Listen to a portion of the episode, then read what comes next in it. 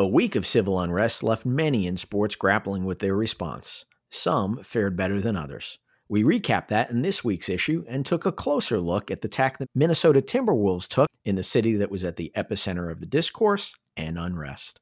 I'll discuss that and more with our NFL writer, Ben Fisher. From the far flung work from home newsroom of Sports Business Journal, I'm Bill King, and this is First Look.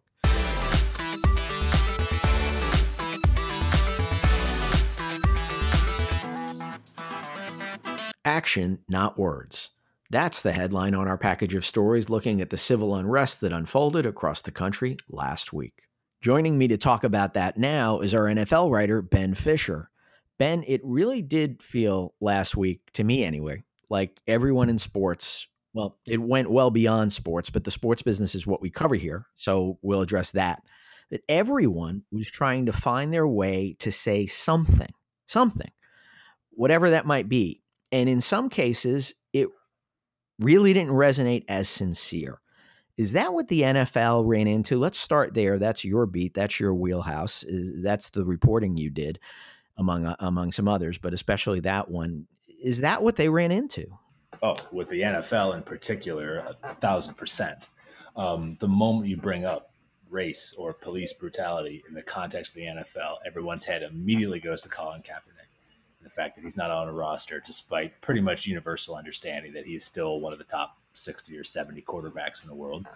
Um, so anything that happens is viewed through that context, and it's an incredibly negative context for the NFL. And I'm not saying that they they can't do some things to go down that path, but I don't see it, it's hard to get out of that. It's hard to escape from that dynamic, no matter how well intentioned you may be at the moment you can't undo history. And they ran into that in a lot of ways this week. Now, they knew that going in though, right? What as you had conversations, what did you hear in that regard? I mean, they knew what their history was.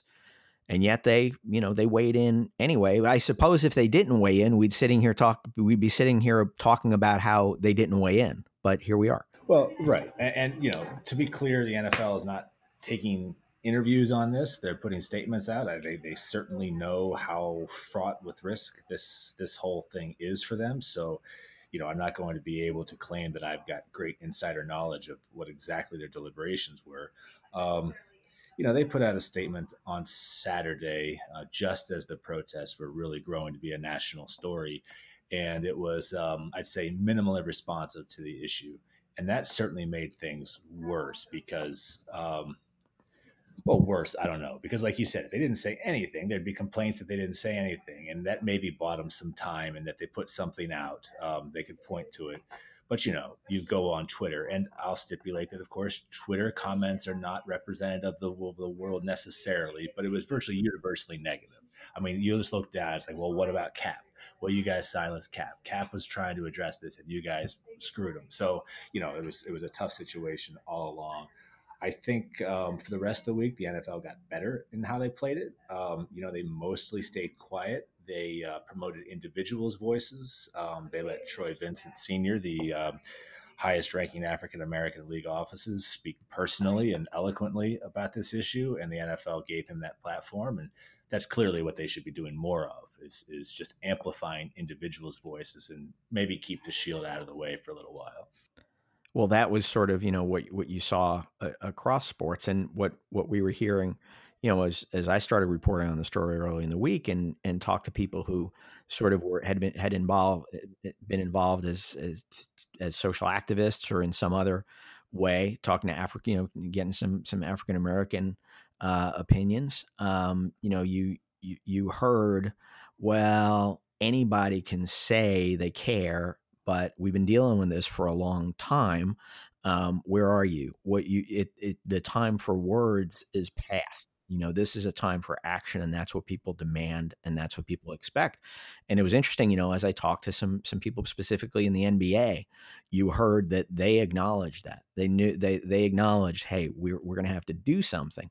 And we ended up telling the story of the minnesota timberwolves who are you know there they are at ground zero uh, of where all this begins. Um, and um, rather than just going the route of a statement they came out um, created a partnership with a a, a, Minneapolis Foundation with a storied history. Um, and uh, and started putting money into it and started lending the voices of coaches to it and not just the voices but the action to say hey we're going to be on the ground you know in the community and we're going to talk about how this money gets spent and we're going to help decide how this gets spent and so it looked a little bit more like action than words and you know in talking to ethan casson the, the president of the timberwolves the ceo of the timberwolves that was exactly where they were trying to go with it. You know they felt like just coming out and saying something wasn't going to be enough. What was the how do you think that was received? Was that seen as as substantively actionable I think it was, um, I, I, because I think it was more actionable than what others were doing. Again, because and similarly, I mean that's where the NFL ended up. Right at the end of the week, you know, we, we did see the massive, you know, contribution, twenty million dollars. Right. Um, you know, I, I think I think that that and oh by the way, the the pledge to say and we're going to continue to do things. Um, I think those were the, that probably um, resonates a little bit more. A statement with nothing behind it um, is is is where I think people were getting in trouble. And, exactly. and, so the NFL moved in that direction at the end of the week, right? Yes, they got there eventually. Um, again, I don't know what happened in between Saturday and Thursday, but uh, rather unceremoniously, they they didn't you know tell reporters it was coming. They just put up a tweet and they said, you know, on the NFL Shield account, it said, um, you know, Black Lives Matter. We believe Black Lives Matter. And um, then a few tweets later said they were going to donate 20 million to causes addressing systemic racism. And, you know, I mean, that doesn't solve Colin Kaepernick. I quoted men in my story that said the only thing that's going to fix the NFL and race relations is having Colin Kaepernick in a training camp. And, you know, I don't know if that's ever going to happen, but $20 million is real money and a lot can happen with $20 million in the realm of public policy and community organizing. So I don't think that should be dismissed as, as inconsequential. Um, in fairness, it's a tiny drop in the bucket for the NFL, as uh, Eric Reid, I think it was, said. But nevertheless, I, I, have covered nonprofits and know, know how nonprofits work and the sorts of organizations that do this work. 20, $20 million can fund them for five, 10 years. Yeah, and and the uh, but you know this also opens up that larger that interesting larger question that we've covered before for years. I think, um, yeah, there's a there's a misconception that athletes somehow shied away from you know social activism. That's just not the case. I mean, if you look back, you think about Bill Russell, Kareem Abdul-Jabbar, especially African American athletes on issues of race many many prominent athletes have been out in front and and paid a price for it in some cases. So you know Kaepernick was not new in that regard and LeBron James and and D Wade and and the ESPYs that wasn't really new in that regard. That to me was just sort of a, a, a continuation of something that had been going on forever. But that was separate of the teams and the leagues, right? I mean, so often we've seen leagues and teams sort of saying, hey, we support our players in their right to express themselves, and then they take a step back. They don't actually do anything behind that. I wonder if we start to see that changing. I mean, that's one of the things that you know that I heard from the Timberwolves is that that has to change. That you know on uh, on issues that sometimes you do have to take a stand, um, and if it costs you whatever percentage, the NFL lived it, right? I don't know what percentage of their fan base they upset, um, but we forget sometimes in the beginning. Um, you know, it was it, it was uh, on on the on the on the anthem issue. In many cases, it was from the other side that the league was taking heat, um, and and yet that's not how we recall it now. Right, right. Um, well, to put a little bit of number on this, I don't know how much to take this. Uh, you know, maybe maybe take this with a bit of a grain of salt, since I don't know how representative it was. But uh, you know, Joe Lockhart, the former NFL head of PR and policy, wrote uh, wrote last weekend in an op-ed that was almost timed to, to, I mean, it hit within a few hours of the original Goodell statement that was so widely criticized. He admitted that it was a business decision by a team, not a football decision to not sign Colin Kaepernick. And that one club owner or club official said that he predicted, he believed 20% of their season ticket holders would cancel their tickets if they signed Colin Kaepernick, which would be a body blow to a team's revenue. You know, is that is that an outlier? Is that standard across the NFL? I don't know, but um, that's clearly what they thought what might happen, and that's what they feared by signing Colin Kaepernick.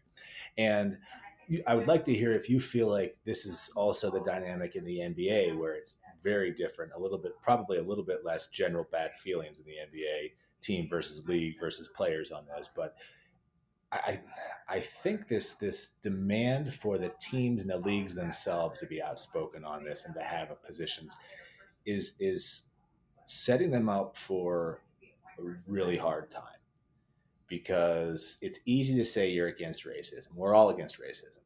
Yeah. But what the players are saying is we have a problem with a systemically racist police system in this country. And the things we need to do to change that involve specific policy measures, bills, laws, changes to public police union contracts that are going to fix this.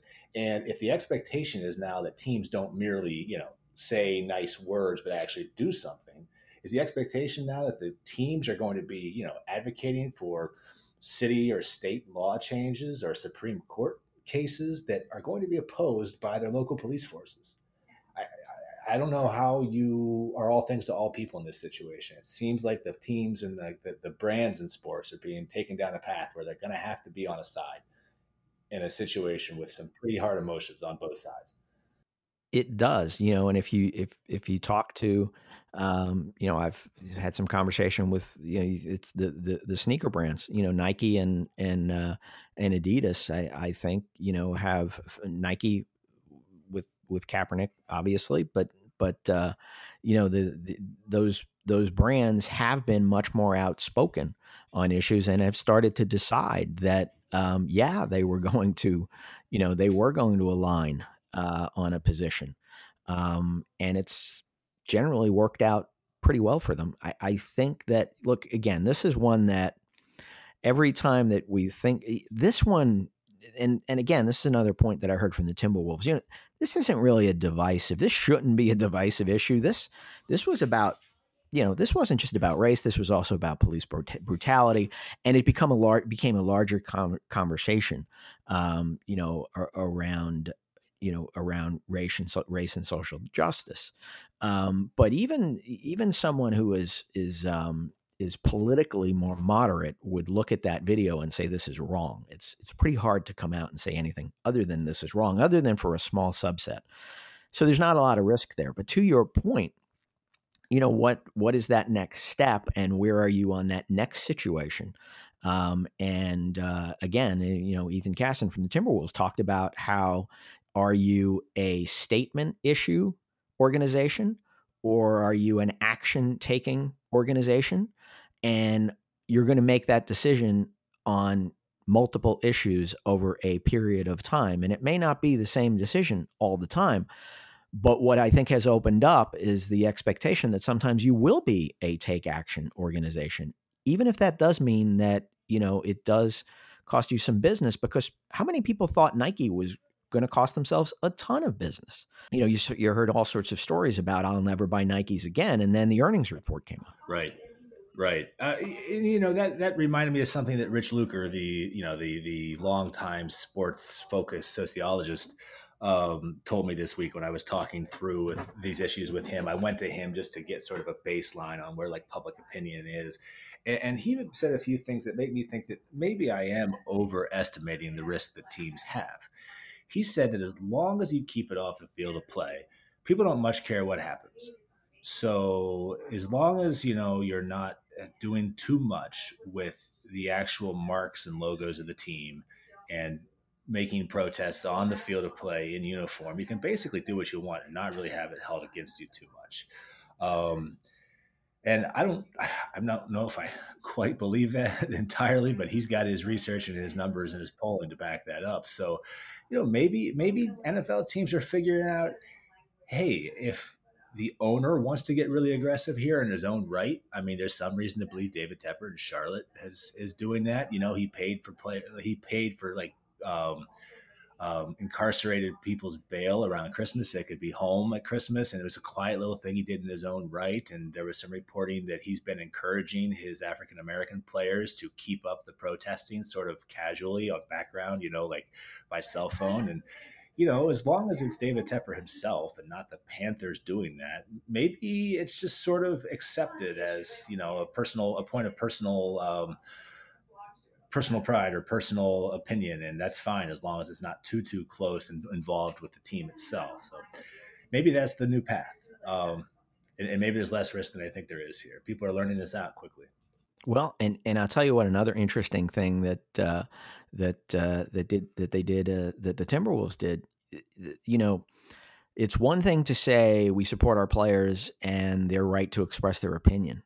It's another thing when you um, you know you cover the in essence the protest and you and and you create as they did. Um, you know they had some some video and they with Josh Okogie um, you know interview and um, and and they put that up you know on their website. And they did it in kind of as they would describe it kind of a raw fashion. It was not a heavily produced thing.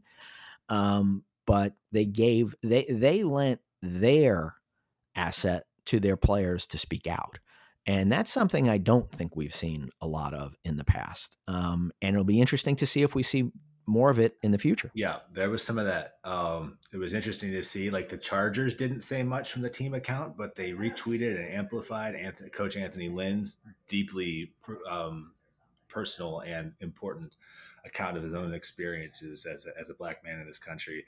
And you know, I don't want to put myself in the mindset of a typical Chargers fan, but I do think it's different when an African American coach is talking about his own life versus the Chargers saying something about race in America. I think that's, you know, first of all, it's more effective just as, you know, compelling content because the Chargers are a brand and Anthony Lynn is a human being.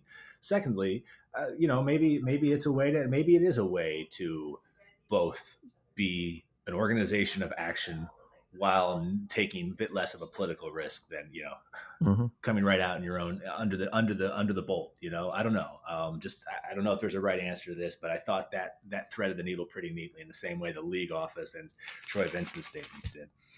Well think about think back not too long ago to bob kraft's involvement with meek mill right? Was there a line there a division between kraft and the patriots or did they bleed together? What did that look like?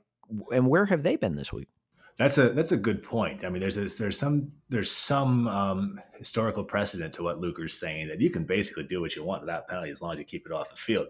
Because you know Robert Kraft is you know involved in that Meek Mill case in a way that you know wealthy white billionaires in their 70s don't usually do. But as far as I know, there's been no backlash among Patriots fans. And Rich Luker would say that's because on Sunday afternoons at Gillette Stadium, it's all football and it's all business and it's not political there. As long as you do that, you pretty much get a pass for anything else you do from your own personal conscience. Um, this week, uh, the Patriots put out a statement um, from Kraft. Uh, it was it was it was on the um, specific and consequential end of the continuum. You know, if a total bland placeholder was on the left and, you know, pledging millions of dollars to specific legislative and, and justice efforts is on the other. Kraft was definitely toward the substantive side of it. But, um, you know, I don't think he announced any major new initiatives per se. He just said, yeah, we've got to, we've got to do more. He, he was pushing for action, but left it a little open ended on what that would be last thing to touch on with you because I think that you know this will um, this certainly this will continue to be an unfolding issue. Um, but the NFL almost certainly, and who knows what the start of a season looks like. Um, but players will take a knee, um, and it may be more than it was before. Um, we saw what happened. You know, Drew Brees, um, you know, sort of weighted in on on one side. Yeah, we've talked for twenty minutes and didn't talk about Drew Brees this week. So, yeah, that's right. I, I sort of when when Brees, it's it's funny. As soon as I saw what Brees said, I thought I thought we spent these last few days kind of coming to understand um, that taking a knee was not reflective of a position on patriotism or the flag. Um, I thought that we we kind of like maybe now we get that now and again. That's and, and look that that's all where you come from a little bit in your own position on social issues and on political issues, I suppose. And and so maybe that colors my viewpoint of that. But I did think that there was a broader probably acceptance of of what the taking a knee was all about, or at least what the players would say it was all about and then here comes Drew Brees. Yeah, yeah. Um, I kind of agreed with LeBron James when he said, "I thought we had talked about this," um, and you know, I mean, I'm not going to tell someone they are not allowed to take offense on behalf of the military when somebody kneels during the national anthem. But it's been said over and over and over again that the intent of that was to draw attention to domestic political domestic issues of police behavior and domestic racism, not the military in particular, and that it's sort of a short sighted view of the national anthem and patriotism altogether to think that necessarily is about the military. Um, you know, clearly that message has gotten through because there was a pretty round condemnation of Brees' remarks. I don't think there was really too many athletes defending him on that point. Um, I just think that reminded us how bad this could get for the NFL. Um, you know, I said, you know, I, I, sort of, I think I've said, suggested at some points of the last 20 minutes that, you know, they kind of got better as the week went on and, and putting Troy Vincent's words out there and the $20 million announcement on Thursday. Um, they definitely improved their standing on this from Saturday to Thursday. The fact is, people are going to be kneeling. And last night, the, a bunch of very high end African American players put out a statement um, on Twitter that was uh, remarkably powerful, calling on the NFL to admit it was wrong to silence player protests. And the NFL is more than happy to lend their weight and their credibility and their money to anti racism issues. But if the expectation for players is that they now be permitted to kneel on the sidelines during the national anthem without fear of punishment, I find it really hard to believe the NFL is going to get to that point. It could be a real tough season for them on that front. Well, Ben, we talked a lot about the NBA, we talked a lot about the NFL. Um, you also took a little look at what was going on in the Olympic world um, this week in this regard. Um, they had, I believe, a a uh, opened up a a a, a, uh, a Zoom meeting to uh, or or or some video meeting to to athletes this week, right? What what was going on there? Well, I think the USOC and I'm sorry, the USOPC and the NFL are in very similar situations. How they are now navigating a world in which they're expected to not merely tolerate players' activism but say things themselves. While in the very recent history of having punished players and athletes for taking political stands.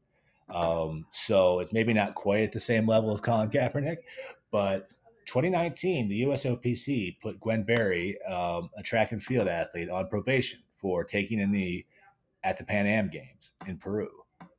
And now, less than a year later, they're in this environment where they're expected to uh, full throatedly back their athletes' protests.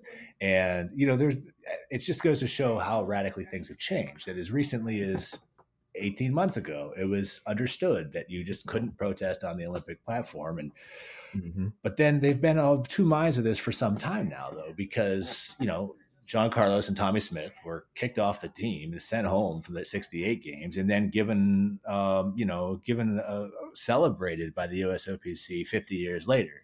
So they are in a real tough spot, not unlike the national anthem thing in the NFL, where they have such an extraordinary amount of bad will build up on how they've handled this in the past. That now they're in a new environment, and I don't know if they've solved it. Um, uh, Sarah Hirshland, the USOPC CEO, did apologize to Berry this week. Um, but it's just it's going to be a long time before people forget about that because that's exactly what they're talking about now and they did do some conversations with uh, with athletes and tried to get on top of it. But like the Kaepernick thing, it's not going to go away. You know, people aren't going to forget about that. Players feel really burned. Athletes feel really burned by that. I would agree. Ben Fisher, thanks so much. Sure thing. Thanks for having me, Bill. First Look is available on Apple Podcasts and Spotify. If you're a fan of our podcast, subscribe on your mobile device to have First Look delivered right to your phone every Monday morning. That's going to do it for this week. For Ben Fisher and our producer, AC Wyatt, I'm Bill King, and this has been First Look.